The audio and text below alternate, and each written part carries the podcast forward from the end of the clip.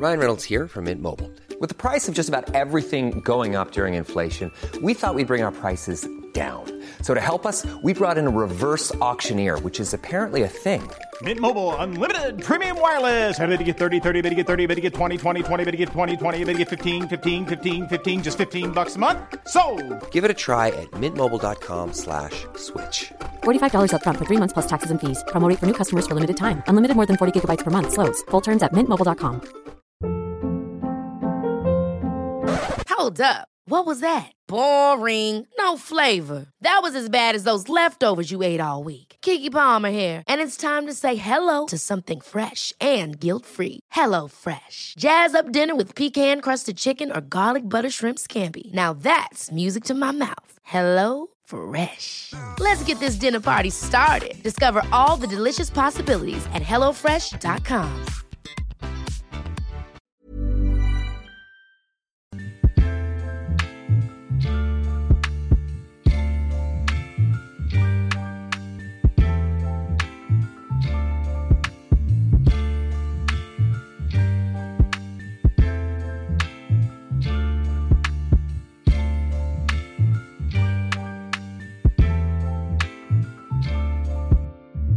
Hello and welcome to the Bees Tactical Podcast, where we try to get under the bonnet of all things tactical and statistical at Brentford. I'm David Anderson, your host for today, and joining me as always is analyst Jonathan Hope. How are we, buddy? And thanks for joining us. I'm good, Dave. How are you, mate? Yeah, really good, really good. Yeah, it's really good to speak to you. Just briefly catching up before. You've been keeping well? Yeah, really good, thank you. A um, little bit relieved that the season's actually over, just from a a uh, workflow perspective. Nice to have a bit of downtime and uh, yeah, enjoy the summer. So uh, yeah, it's been such a full-on season, you know, with work, but also following the bees uh, home and away. So it's uh, it's nice to have a bit of downtime. Yeah, you've been um, smothered in football for so long, and you work in football, watching it, living and breathing it, and um, yeah, as much as we all do like it, it's actually quite a relief when you have a, a bit of a weekend or or some of your midweek back. But um, yeah, it's been full on, hasn't it? The season's been incredible. Less games, obviously, than the championship, but it has still felt really intense. I think just because of the magnitude of each game. But um, yeah, it's really good to speak to you, and um, yeah, have a little catch up and start this um, this summer recruitment series. So first of all, I reckon it's a good part to say like what this is going to be. So we did it last year. We looked at um, we looked at Brentford in the summer. It's always a good time to try and start actually identifying the squad and looking at who's who's done well, who's done bad, who's sort of running out of contract, and then who's going to move on, and then try which is really hard with Brentford. But look at look at the three areas, like the three sort of positions: defence, midfield, and attack, and and try and identify a few players that might come into those positions. Um, we got a couple right last year. Um, we we found a few nuggets, and um, and some that have actually interest has grown as the as the season's gone on. It's got public and. Um, so yeah, we, we, were doing something right. Some of them were way out of our league, but um, yeah, we picked a few names out, and um, yeah, hopefully we can do the same again. Um, but yeah, you ready to get into it, Jonathan? Yeah, good to go, mate. Good stuff. Right, let's do it. Yeah, so as I was saying, this first one is going to be a bit of a recap on the squad and just having a little look at having a look at the players that played the most minutes and the, the most used eleven. And what we've done prior is just done a little ABC ranking and just tried to identify which players each of us feel like are really important and we, we can't really afford to lose and should be linchpins next season. Um, which players are uh, probably been on the periphery last year, but looking to just move well up in the minutes, like double, treble, quadruple their minutes from last year and push themselves into the first team. And then the C's players that it's really time to let go and move on, and they don't really have any position in our squad. They're, they're on the periphery. Minutes are just going to be really, really limited, and it's just best that they either go out on or or look for look for a club elsewhere. What we should do, though, first of all, actually, is I think um, just such a magna, such a such a huge, magnificent season. I reckon we should actually just talk a little bit about like our own highlights and stuff. Jonathan, what delve me up a little highlight of yours? What what stands out from the season just gone? Oh, do you know what? There were so many. Um, I think. It, I mean, we'll go all the way back to that Friday night against Arsenal. I think um, going into that game, we didn't really know what to expect. Didn't really know how we were going to cope. All the, the world, um, the eyes of the world were literally all on us. Um, but then I think I remember seeing that Arsenal team sheet going through and going, well, it was pretty beatable. You know, I, there was uh, obviously I think they had a bit of a COVID outbreak that kind of went in our in our way, but we were just magnificent that night. You know, just completely overwhelmed them physically. Um, the atmosphere was just, you know, it was incredible. Honestly, it was amazing. Um, that set, uh, the second goal in front of us uh, when Norgaard scored. That that honestly, that will stay with me for the honestly the rest of my life. Um, that and then also, I'd say um, not just the game, but it was the third Yana. It was the third goal when Janelt chips Mendy. I think that was just incredible in the sense of it. Hang on, we're, uh, we're actually going to do this here. It was that was yeah. I mean, I've got so many Chelsea mates, and it was nice to go. I can enjoy this because that will. It being realistic, winning four one at, at Stamford Bridge will probably not happen again. Um, at least for a very very long time. Um, it was just that was just an amazing day. That was completely unexpected, but also from a tactical point of view, um, watching that game and watching it back, we were so so good. Um, I love the aggression in the high press. Um, Mendy, we made that bloke look so mediocre. Um, I, I, respect that he's not exactly the most gifted with his feet, but we honestly made him look dire that day, um, and I don't use that lightly. Um, so yeah, them two are probably probably up there. Um, big note, uh, notable mentions. I think Watford away, Pontus right in front of the away fans, 96th minute. That was that just went off. I must have gone down about five um, rows. That was that was amazing. Um, also Norwich as well. I think that was Norwich away. I think that was a massive turning point in our season. Um, we needed to win that game. Um, I think it was Newcastle the week before. Obviously, we knew what happened where we, we, didn't have really much of a chance, obviously, with the silver getting sent off so early. And it was a it was a massive six pointer for both both teams. And yeah, that would that just went off that day. It was brilliant, and uh, that kind of started the whole um, end of season um, flourish. Um, so that was that was also a really really big highlight for me. Yeah, yeah, some magnificent memories in there. Amazing, amazing. Yeah. Uh, it's just been a it's, it's been a crazy season, hasn't it? When you think of those isolated moments, how big and how high they've been, and and how in, in the end we've just finished comfortably mid-table, haven't we? We're so much better than some of those teams at the bottom, and we've done it at times like with a smile on our face as well, playing like the right way, getting the ball forward, and just out thinking and out tacticking some of these teams. Um, you brought up the Chelsea game. I, th- I think it's the Chelsea game for me. That that was just a ruthless display. That second half was um, kind of the first half was okay um, went in 1 0 down. And then the second half, you're thinking, like, what are we going to come out here? Have we got anything else to match them or Chelsea going to cruise this and go on? And um, yeah, Janelt's just been one of my favourite players for a while now. And that, of, of, his second goal was pretty good, but the first goal was just it was just like you know old Hitzlsperger. I used to call him the hammer. I, I think Janelt's got that hammer strike as well in him. Balls just rolled to him, and he's just absolutely levered it with his left. Mendy, Mendy, no point in really diving. It was past him before he's moved, and it was just like right, game's going our way now. There's just going to be nothing you can do. The the momentum had swung. We just looked dominant, and Eriksen played really well in that game as well. Like that that um, really powerful run from his own edge of our own box, where Mbeumo spun. Um, I think it was I think it was Ziyech on the edge of their on the edge of their box, bouncing ball and just sprints upfield, and Eriksen's tracking him all the way at great speed and pace, and then just gets a tap in with a lovely finish over Mendy. It, it just it was just such a great second half, and and yeah, to do that to one of the top teams, like really the third best team in the country, and make them look so ordinary. Yeah, well, I don't think we'll forget that for a long, long time. But yeah, some great memories from the season. Um, yeah, so great memories, great, um, great performances. Um, from an individual aspect, I think some of the players have got to be really proud. Like everyone had been knocking them down and saying, "Do you belong in the Premier League? Like, is this your level? Should you have just stayed in the Championship?" So many of them have proved everyone wrong. Like every every pundit basically had Brentford as one of the three to go down, didn't they? Just thinking it was a step too far for the guys. But looking at us, I mean, some of our some of our boys look really at home, and that's where um, I think first of all for these episodes, it's, it's going to be good to to just go through the squad. And we, we've had a little look, and I mentioned that ABC analysis because this is the, what the recruitment team will do. They'll look at, they'll have a little bit more detail on this and they'll have deeper metrics. Essentially, you're just looking at, I guess from a logic perspective, like secure your most important players on longer deals so that you don't ever, you don't ever lose them at the wrong time. Or if you do lose them, it's for huge fees and then players that you're not so sure about or you want to move into the other into the other positions of first teamers just give them like little minutes here and there and then just have a batch of players that you're happy to sell and got value and you're let, you're basically ready to let them go at any time so we're just going to I'll, I'll, scan through um, the squad as a whole uh, and have a quick look down Um, it's quite interesting because we've both gone at this separately, and uh, you've you've had yours, Jonathan. Um, you've got so I've categorized 15 players as A, and A category is the players that we're just without fail, we need to keep hold of these and move into next season. But you only had eight as A's.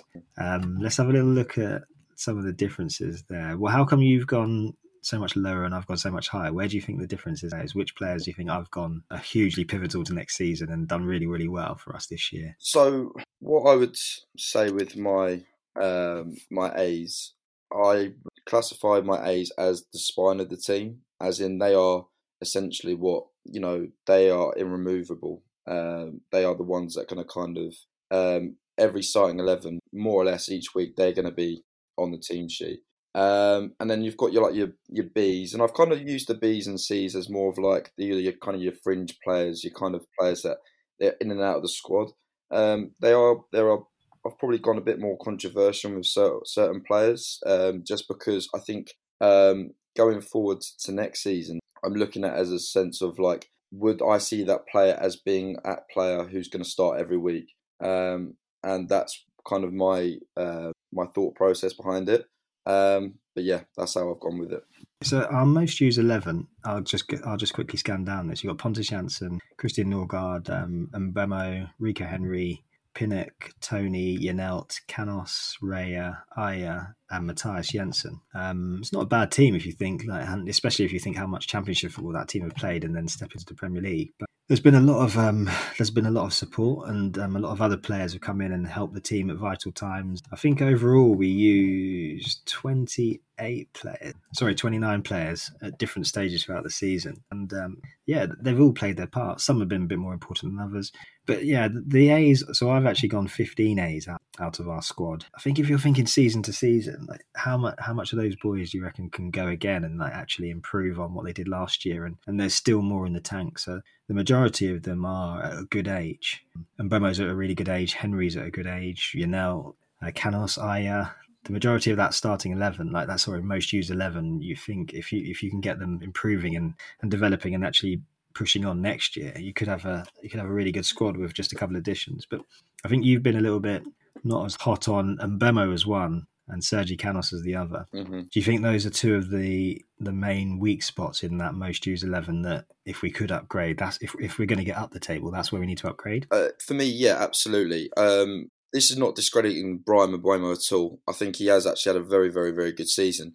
Um, I just think what I would like to see going forward, I would just like to see a little bit more competition for him. You know, I'd like to see someone kind of um, challenging for that spot, whether that's a right winger or um, playing in that two up front in the in a in a three five two, um, and that's just kind of what I would like to see because I think there have been times this season where Brian, you know, he's he's missed chances and you know I think he's I think he's I think he's got the highest xG of this season, um, expected goals, um, and the difference I think he was expected like ten goals, whereas I think scored what three.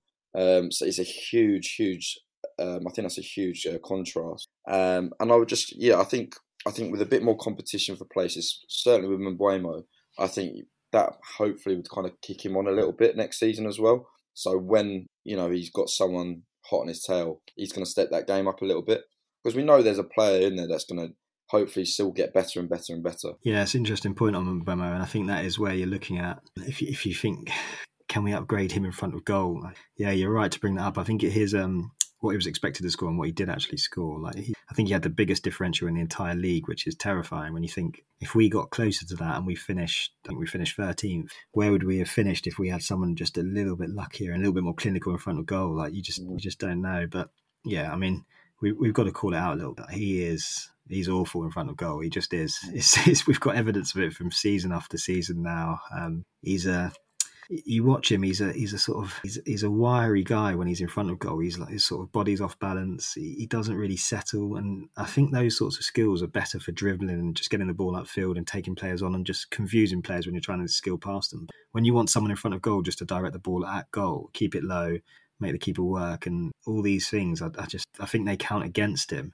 And I think he's always going to be a more dangerous player outside the box than in it. But I hope he proves me wrong, but yeah, I, I went A because I think he's played a lot of minutes and he's a strong boy, and you know he, he can he can put the minutes in, and I still think he'll be a key part of our squad next season unless uh, an offer comes in from a, a bigger club. But yeah, can we go again? And and if Wissa gets that that pressing right off the pitch, like oh, sorry, out outside the box, because I think in the box he's a far better player than Mbeumo. But if he gets his outside of the box game right, could those minutes swap around and could we see Wissa playing a lot more than Mbeumo? What do you reckon? Yeah, potentially. I think Wissa, when he's come in, he's he's shown a, a clinical edge. Um, he's perhaps not as um, involved in the general play as much as perhaps Brian is, but when Wissa's in front of goal, uh, he's you know he's taking his chances. You know, I think yeah, what was it Southampton? The Southampton game. He, when the game is literally opened up one time for him, you know, he scores and that perhaps just sums sums Wissa up at the moment. Yes, he needs to kind of work on his pressing from the front a little bit more, um, and just overall general play um, with his combinations. But I think he's shown he's shown that he's got. There's certainly a player in there that's going to get better and better. And um, I, I, think what Wissa's finished on what nine or ten goals as well. So um, and that's from you know nowhere near as many starts and mostly from the bench. So it's it's a, it's a great return, certainly from a, uh, playing in the top flight for the first time. Yeah, as soon as that ball lands to him in the box, then you, you he's got a clean strike. He he knows where the goal is, as in he's not trying to do too much. He's just trying to keep efforts low, straight. If either hitting it into the ground and letting it bounce and take the power and create generate power from that way, adjusting himself. Just a lovely first time strike with the ball. He's um, he's done really well this year. And yeah, it's going to be exciting to see where he pushes on to next year. Um, of the of that most used eleven, um, Mathias Jensen sort of hovering around the edge. He's on 1600 minutes last season. Uh, I've got him down as a C, which I'm classing in the categories like happy to uh, happy to let go and just really move him on now as quick as you can. I think he's in the final year of his. Doesn't look like there's been a new deal offered on the table or or one that looks like it's going to be signed. You've got him as a B. I've got him as a C. Yep.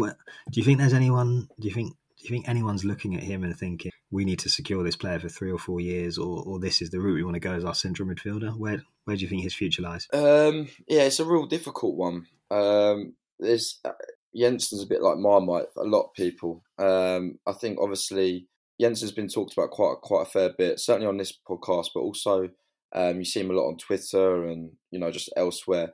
I think with Jensen, the biggest compliment I can give him is that I think since Eriksen's come in, I think it's really allowed Jensen to flourish a little bit. Um, I like that he's uh, when I think it was um, I'm not sure what game it was. It might have been the Southampton game. I thought he was really really excellent in the sense that Eriksen played a little bit deeper and Jensen was given a little bit more of a um, uh, a roaming role and allowed him to kind of free him up. Um, I've said it so many so many times. I do have a bit of sympathy for Jensen in that in that um, that structured, highly structured formation of a five at the back, and he was literally our only creative midfielder, and there wasn't much to aim for.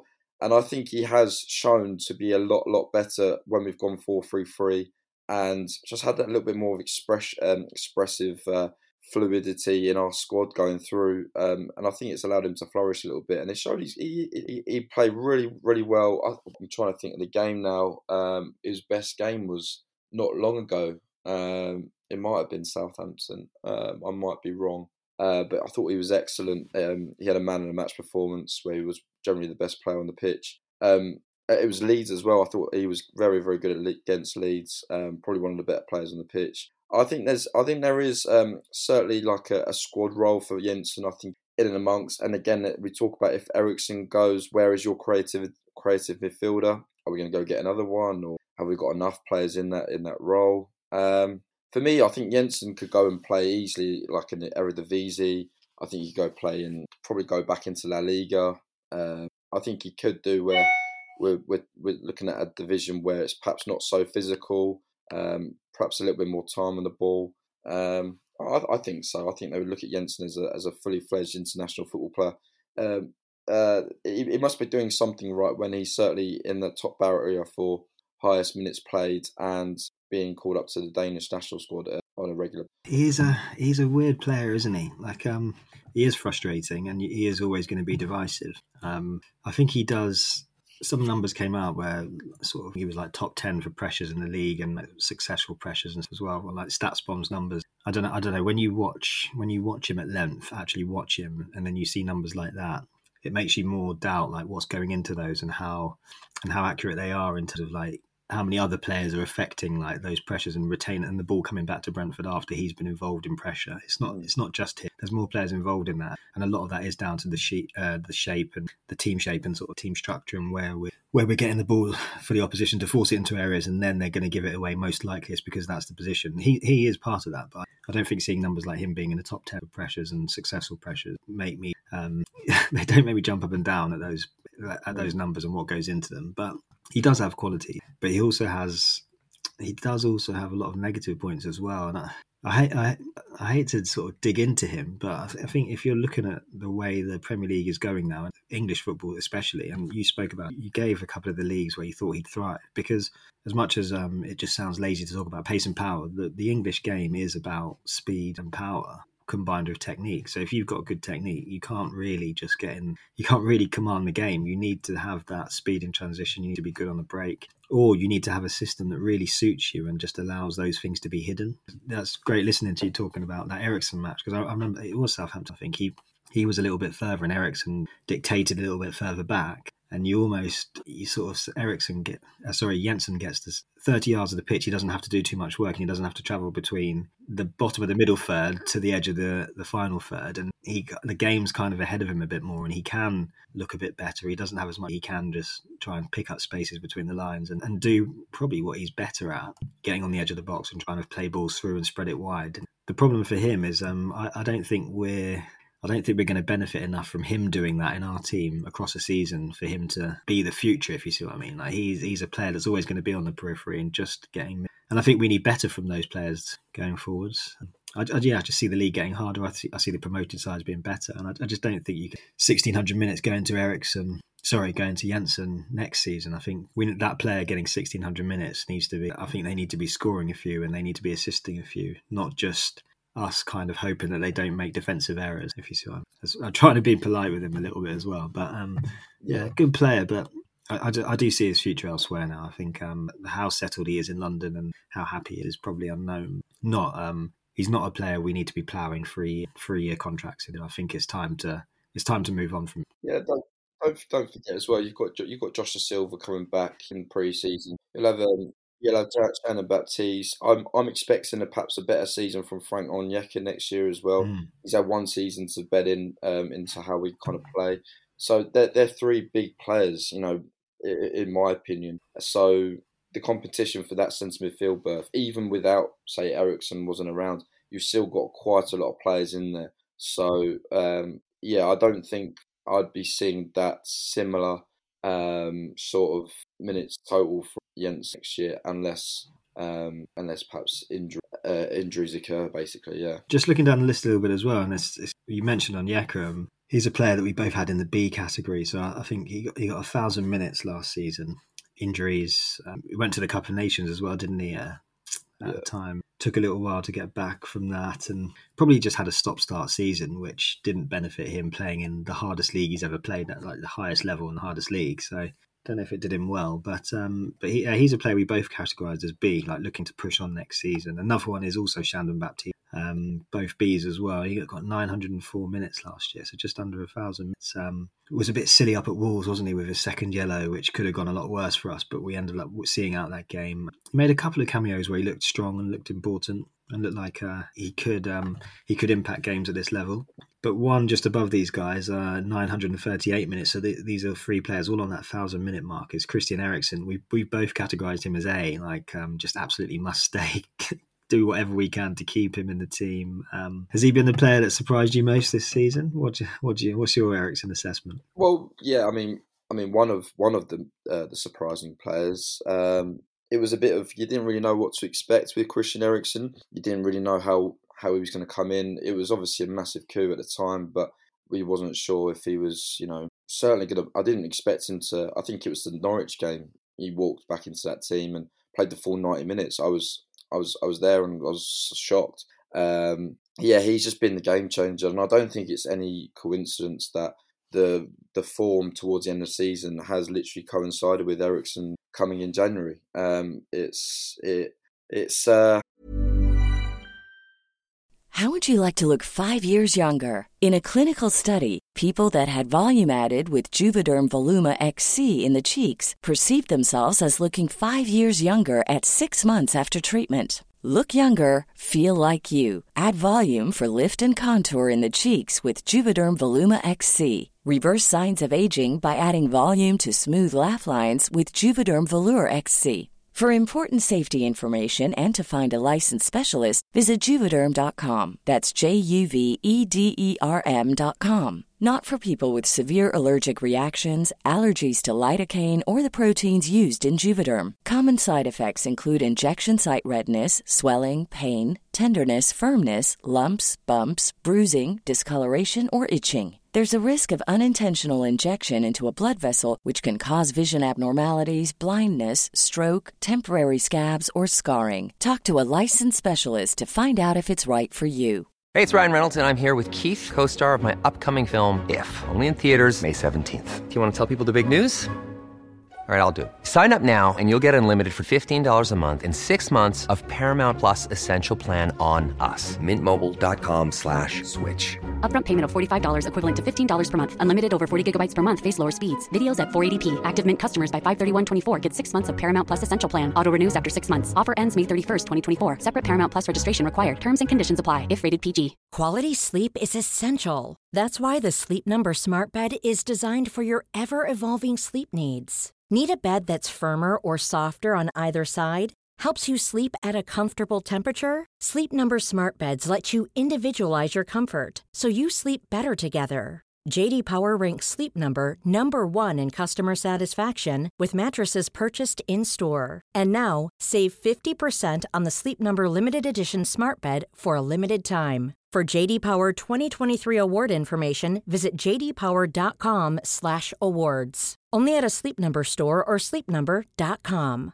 Hiring for your small business? If you're not looking for professionals on LinkedIn, you're looking in the wrong place. That's like looking for your car keys in a fish tank. LinkedIn helps you hire professionals you can't find anywhere else, even those who aren't actively searching for a new job but might be open to the perfect role. In a given month, over 70% of LinkedIn users don't even visit other leading job sites. So start looking in the right place. With LinkedIn, you can hire professionals like a professional. Post your free job on linkedin.com slash people today. It's been a match made in heaven for us. It's He's been a pleasure to watch. Um, he has just given us a bit of a different dimension. His, his quality, his eye for a pass. Um, yeah, he just give. I think made players around him better and I'll, I'll, go back to Jensen. I think he's made Jensen better. I think he's even made um, out better as well, um, giving out a bit more uh, freedom to go and play uh, forward, um, be a bit more expressive. Um, he's just given us a bit, just that, just that world class quality. Um, it obviously going forward, I think saying something really, really perhaps controversial is does survival next season again depend on whether he stays in the summer. I think it I think it could, um, because I think he's really he's going to be really difficult to replace, certainly within our transfer budget. Um, uh, so yeah, I, I, think he's he's just been amazing. He's been great, and if, he does go, we can all shake hands and say, "Well, what a pleasure to watch him play for the last ever so long." Completely agree with so much of that. I, I think I spoke to John McKenzie at All Stats Army just before um, the Leeds game, and he asked me about Eriksen. He was saying, "Is it like is it lazy to are, are, people being lazy just saying Eriksen was the turning point in Brentford's season? But I, I, just don't think it is lazy to say that at all. And that, that's how I answered him. You think when he came in, like where we were looking, and we were on a bit of a downer, weren't we? That, that we were looking around, and it's hard to know whether a changing quality of the teams we were playing, like just that dip. Of, we started playing a few of the like the other relegation candidates, and we played a, we played some good teams in a row. Um, but he definitely lifted the whole squad, hasn't he? Like I think you just watch him, you watch him on the pitch, and tactically off the ball, he's quite smart, isn't he? he? Just all of a sudden filters into shape, and he doesn't sprint around, but he's always kind of in the right position. Good, good eye for where the ball's going to drop. When he does get it, he's already got a picture, and he's playing it quite. Uh, just that little sort of I don't just that little nudge to get the ball away from someone and protect it and then release it. Just a very very good player and um, yeah, he has made us look a lot better than we had for this latter part of the season. And I, I think you're right as well. Like if we, we've got to think long and hard about where where we get that structure and that discipline, but that also creative quality from in a player because um, we didn't look great at times last season. There were times where we looked a bit static and we were struggling, um, and we were we were we were looking around at the team and looking for ideas, and we were try, kind of relying on Jensen to dig us out of holes and be our creative outlet. And I don't think that's a position you want to be in in year two when we're a bit more of a scalp next year because we've been this cocky upstart that's done well, thinks we're here to stay. So we do need to adjust, and they'll be working on it now, trying to convince him to stay. And it would be a, it would be a lovely thing if he did. What, what's your opinion on him? Do you do you think he'll stay, or do you think he'll go?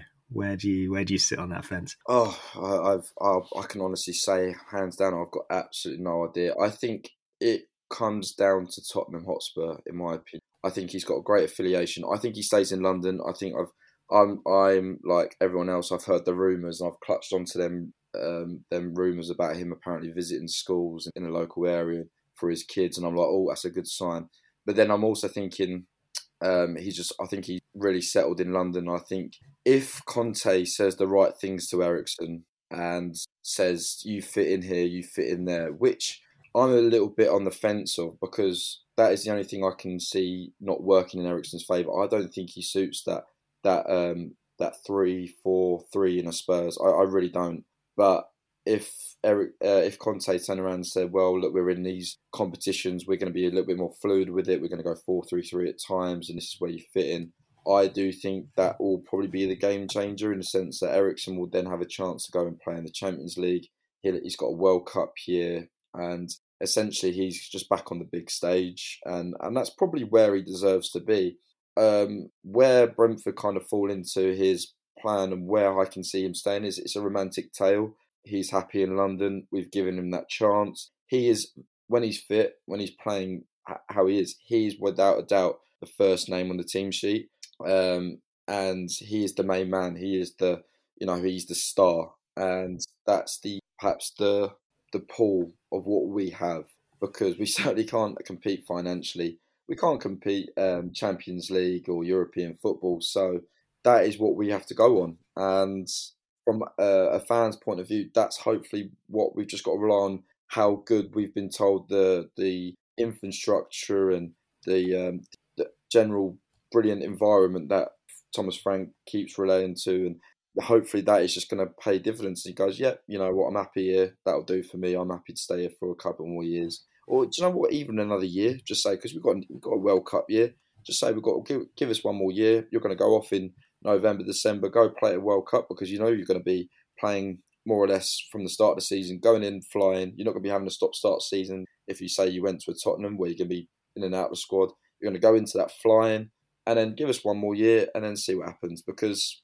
um, we haven't paid a fee for him. Well, I mean, we're probably paying it in wages, but we haven't paid an out, outright fee. So if we left, if he went for nothing, we haven't lost out uh, uh on anything uh, realistically. And if anything, he's paid us back in keeping us up. So yeah, uh, I mean, fingers crossed. I, I, really hope he does stay. Mm, yeah, some interesting points you bring up there as well about like his options and going forwards, like what he'd want out of his own career and, and why he'd want that. Um, Spurs is obviously a big draw because it's it's a club he spent time at, but I think the blocker is Conte. I don't know how well they get on. I'm not sure they got a good history. I don't think Conte is system drilling and like his expectations and where he sees his team going. I don't know how much that suits Eriksen. Um, I don't know if he fits into his style now. I'm just not.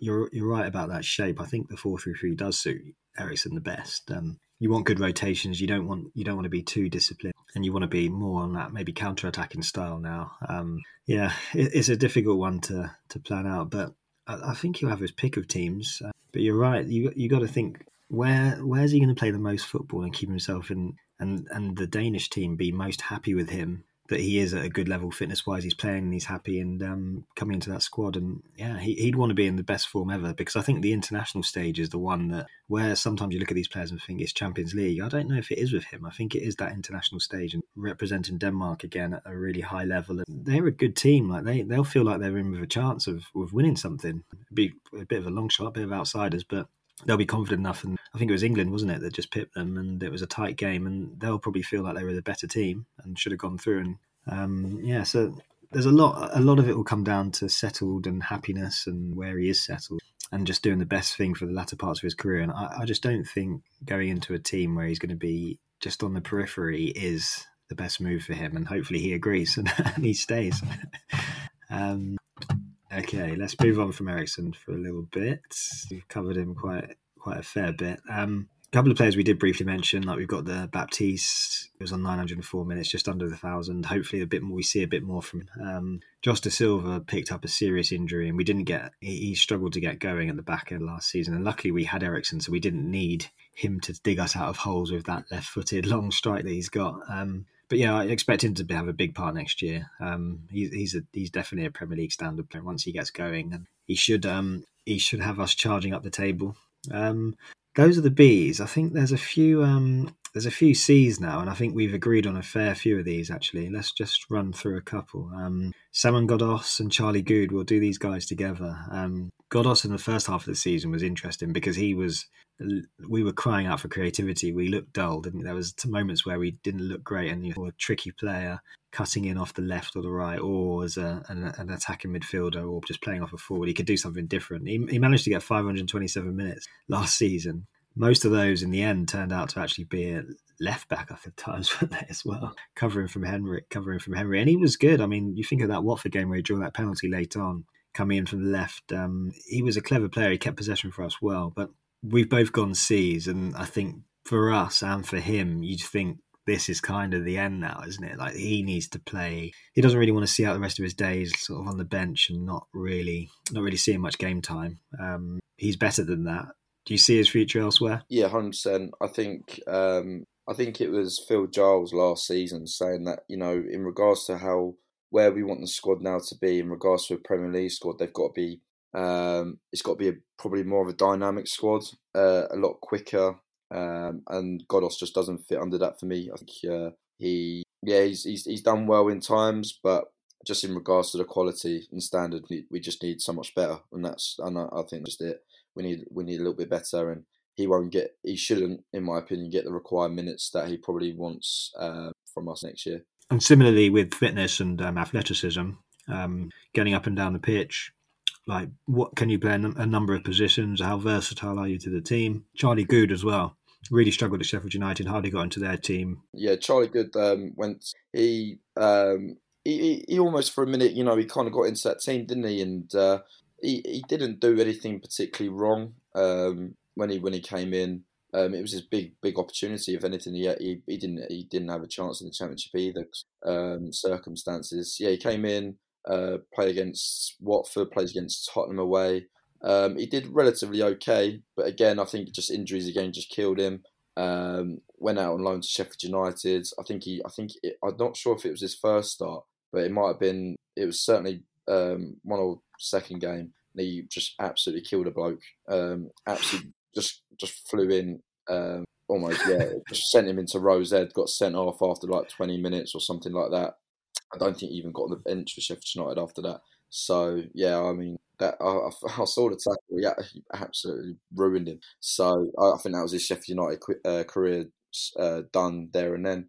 So yeah, he's another one that um, again, just I don't think he's up to the required standards um, uh, of what we need next year. Yeah, which is uh, we, I guess there's a few ways to look at that. Like, we are at the elite top level of football, and there's no shame in there's no shame in players not being able to hit that level. And we're probably going to talk about a couple of others now that I think just because Brentford as a club have been on the up and on the rise, you're going to have to cast off players on that journey because they've been good enough to get you to the level or help you at the level you're at, but they might not be good enough for where you're going. And I think there's a couple of others on the periphery who've been loaned out now. It's it's actually a bit clearer. I think uh, a few of us had a bit of an idea about this anyway, but you're looking at Dom Tom, Marcus Forss, probably Tariqe Fosu Henry as well um, and Dervisoglu, they're, they're just all in that group now. Some of them have had quite a few chances with us. Um, some of them have had quite a few chances out on loan as well. And Dom Thompson, not so much. But Forss, I think, if you look at his whole performances, the problems with him actually came out if you look at some of those performances. He's very much like a head down player, just sort of at top speed all the time. Not great with his back to goal, but then if he's not in a dominant team who can play him in, in behind or intricately or well, is, is he ever going to be playing for a team as good as us and as dominant as us again. He struggled at Hull. He really didn't look great. I think a lot of sort of running down blind alleys and not quite in cohesion with the team. Um, Thompson, I didn't get to watch as much of Ipswich. I don't know if you saw a bit more of him. Um, I, I could only go on reports from what I heard. Um, I think he started off pretty well, um, but then started to slowly decline. Um, and again, it's just coming back to that lack of consistency, um, which again Forss kind of again kind of alludes which alludes Marcus Forss. Um, I, I watched a fair bit of Forss in a sense that there's there's absolutely no question about his finishing. Like it's probably one of the better, best uh, better finishes uh, better better finishers we've seen. Um, but it's just overall gameplay.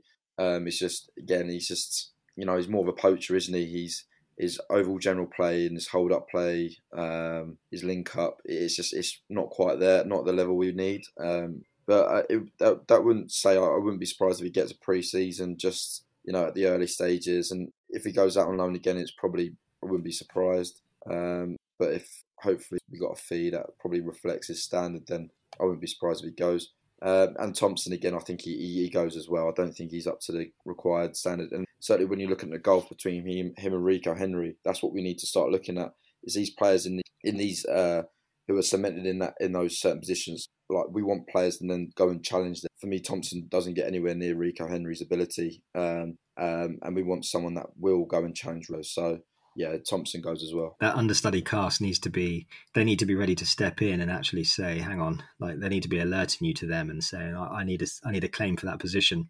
And um, a few of these lads now are just not, they can't do that. And it is, it is consistency. When they're coming in, they're not quite good enough. Where they've given like opportunities out on loan, they haven't shown that they're consistent enough to break into those teams and pull up, pull up trees there. So your, your, your decisions on their futures kind of been made for you. And you can you can hope they're going to come good for a long enough period, but in the end, the evidence again is there, and there's enough now to know where these belong. A couple of the other youngsters who um, are they've done really well in the B team. Um, they're, uh, they're they're serious players. I mean, they're the sort of ones that we want to move into the edge of the first team and these next couple, and probably enjoy and, and see if they can um, they can do that like boyhood. that sort of boy thing moving into the first team and, and getting more minutes. We've got Myles Peart Harris, one that you'll know well. Yeah. Um, Nathan Young Coombs, Finn Stevens, and Paris Maghoma as well promoted to the to the first team as well. Like, where who do you see out of those? Like trying to break through, and um, is there any who who stands out of those first of all? But is there any of those that um, that you think should yeah take up those minutes of those um those players that we probably definitely going to be seeing? Well, yeah. Firstly, firstly, like for for being a B team player coming into that first team, it's not like the championship in a sense of you know that's you know you're almost there. You know, you now talk about the Premier League. You know that standard has gone up so so much. Um, I think young Coombs has had such a fantastic season for the B team, and what a, what an amazing achievement for him to come on um, against Southampton for a few minutes. You know that that would have meant the world to him, and he's certainly shown he's a real good goal scorer. So I, I fully expect him to be more in the round squad if he doesn't go out on loan. Finn Stevens again, I think he's had a little bit more. You know, he, I think came came on against Southampton play, play away at Port Vale in the FA Cup. So, and he's shown to be he, there's a player there that can perhaps really, really progress and be a really, really good player. A potential loan for him. Paris Maghoma, if you read the reports from the um, certainly from the B team manager and stuff like that, they're saying that he's probably one of the most technical, uh, gifted technical players to come out of that. So I'm excited to see um, more of Maghoma. I think he had a, a, serious injury when we were in the championship uh, when we got promoted, and I if I'm believe correctly, they were expecting to kind of push on more that season. Um, so um, yeah, again, I think he's going to have a. I'm excited to see more of him. You know, we certainly early stages when you've got the Carabao Cup games and pre-season, it's a, it's a big, big opportunity for them to go and go and show that showcase. Harris, um, I don't know what's happened with Myles in the sense that he um, he's not featured at all in regards to in and around the squad for the first team. Um, the B team, he, I, I barely see him play for the B team as well. So not quite sure what's happened there. Um, but it's probably another one that needs to go out on loan. But hopefully gets a preseason to kind of showcase his talent because there is a player there. I'm saying physically, he looks like one that you could move into the league straight away. It's just whether he can match that up with tactical and the technical stuff as well. But yeah, physically, like size wise, engine wise, expect him to to already have the good base to to to build from and get into the team. But Yeah, he he has been a bit quiet, hasn't he? And hopefully he comes good next year and we see a bit more. Um, but yeah, that's an interesting crop to look out for, and uh, it, it might be that a loan is needed. But those little nuggets of minutes that you mentioned, that little three minutes for Coombs, like sort of running the game down, and, and Finn Stevens as well, I, I think that's that's indicative of the the Thomas Frank and the other team being impressed with the with what they're doing outside of the first team and just saying, right, you just get a little taster of that. You get a little taster of preparing for a first team match and being in and around the squad, and then actually getting onto the pitch. Uh, like financially, that'll be rewarding for them as well as individuals, but also just that little taster just to keep them focused and say, right, you've just done this, you've hit these metrics, you're doing well, and that's your reward. Can you go and do that again? Can you push on? Because that, you're not done now. You're not in the team. You've, you've still got to show us another level, and uh, maybe you'll get more minutes next season. So I, I like those. I like those guys. Nathan Young Coombs seems to.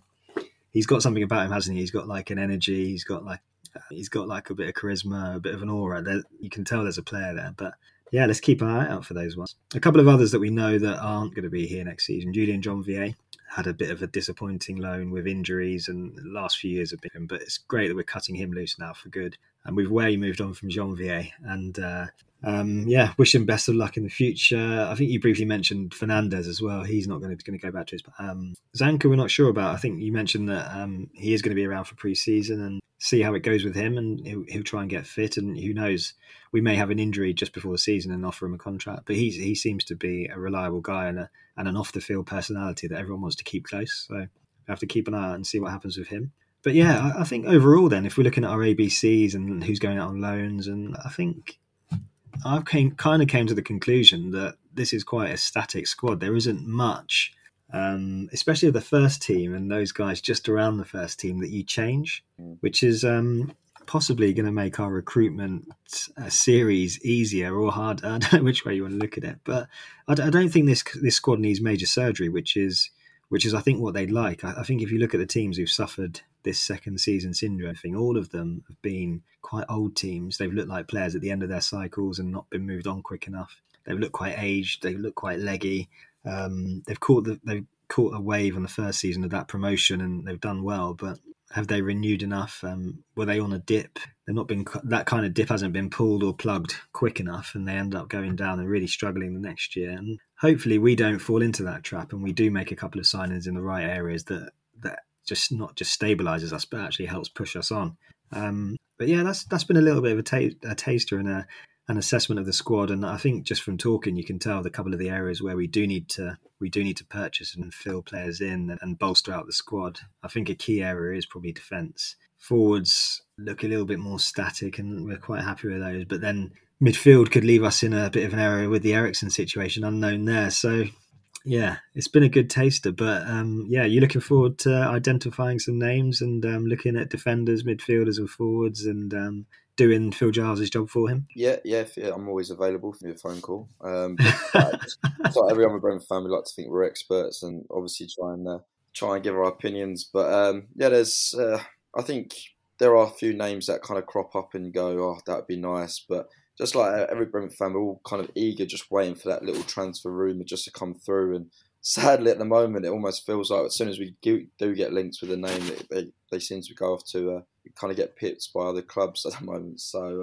hopefully, uh, just like it's, it's, it must be impossible to call it when you're a Brentford fan, though, because we seem to just pull out some gems just that we've never heard of from wherever. Um, so it's and it's, it's it's exciting because that's just how extensive our um, our recruitment department go. Yeah, we're the hardest to um, hardest to second guess, aren't we? Which is um, also makes it fun as well.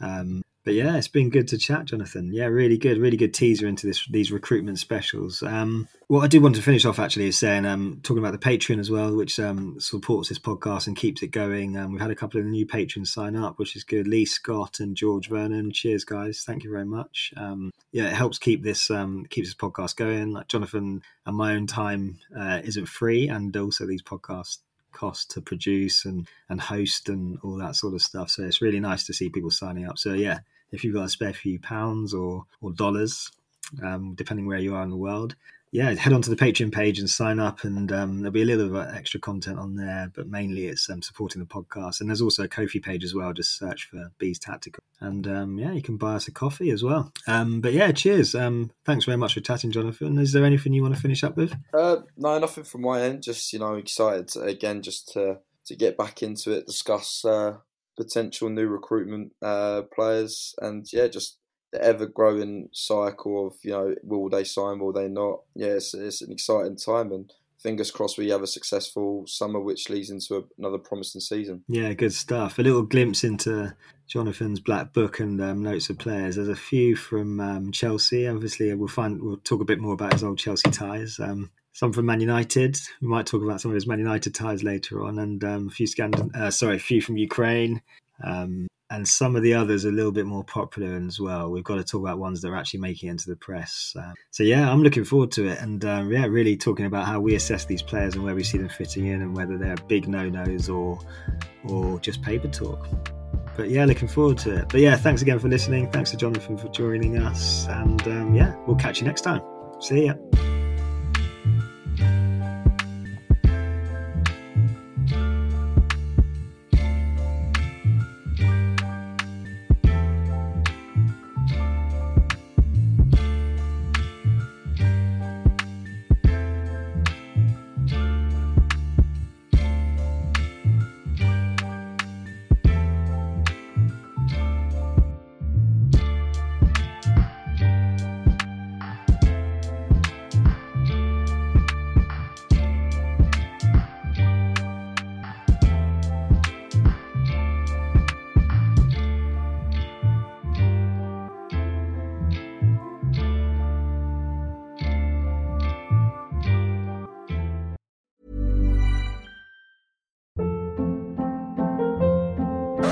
Hold up. What was that? Boring. No flavor. That was as bad as those leftovers you ate all week. Keke Palmer here, and it's time to say hello to something fresh and guilt-free. Hello Fresh. Jazz up dinner with pecan-crusted chicken or garlic butter shrimp scampi. Now that's music to my mouth. Hello Fresh. Let's get this dinner party started. Discover all the delicious possibilities at hellofresh.com.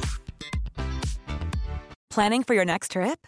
Elevate your travel style with Quince. Quince has all the jet setting essentials you'll want for your next getaway, like European linen, premium luggage options, buttery soft Italian leather bags, and so much more. And is all priced at 50 to 80% less than similar brands.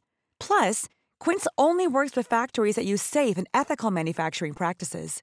Pack your bags with high-quality essentials you'll be wearing for vacations to come with Quince. Go to quince.com/pack for free shipping and 365-day returns. Mom deserves the best, and there's no better place to shop for Mother's Day than Whole Foods Market. They're your destination for unbeatable savings, from premium gifts to show-stopping flowers and irresistible desserts. Start by saving 33% with Prime on all body care and candles. Then get a 15-stem bunch of tulips for just $9.99 each with Prime. Round out Mom's menu with festive rosé, irresistible berry chantilly cake, and more special treats. Come celebrate Mother's Day at Whole Foods Market.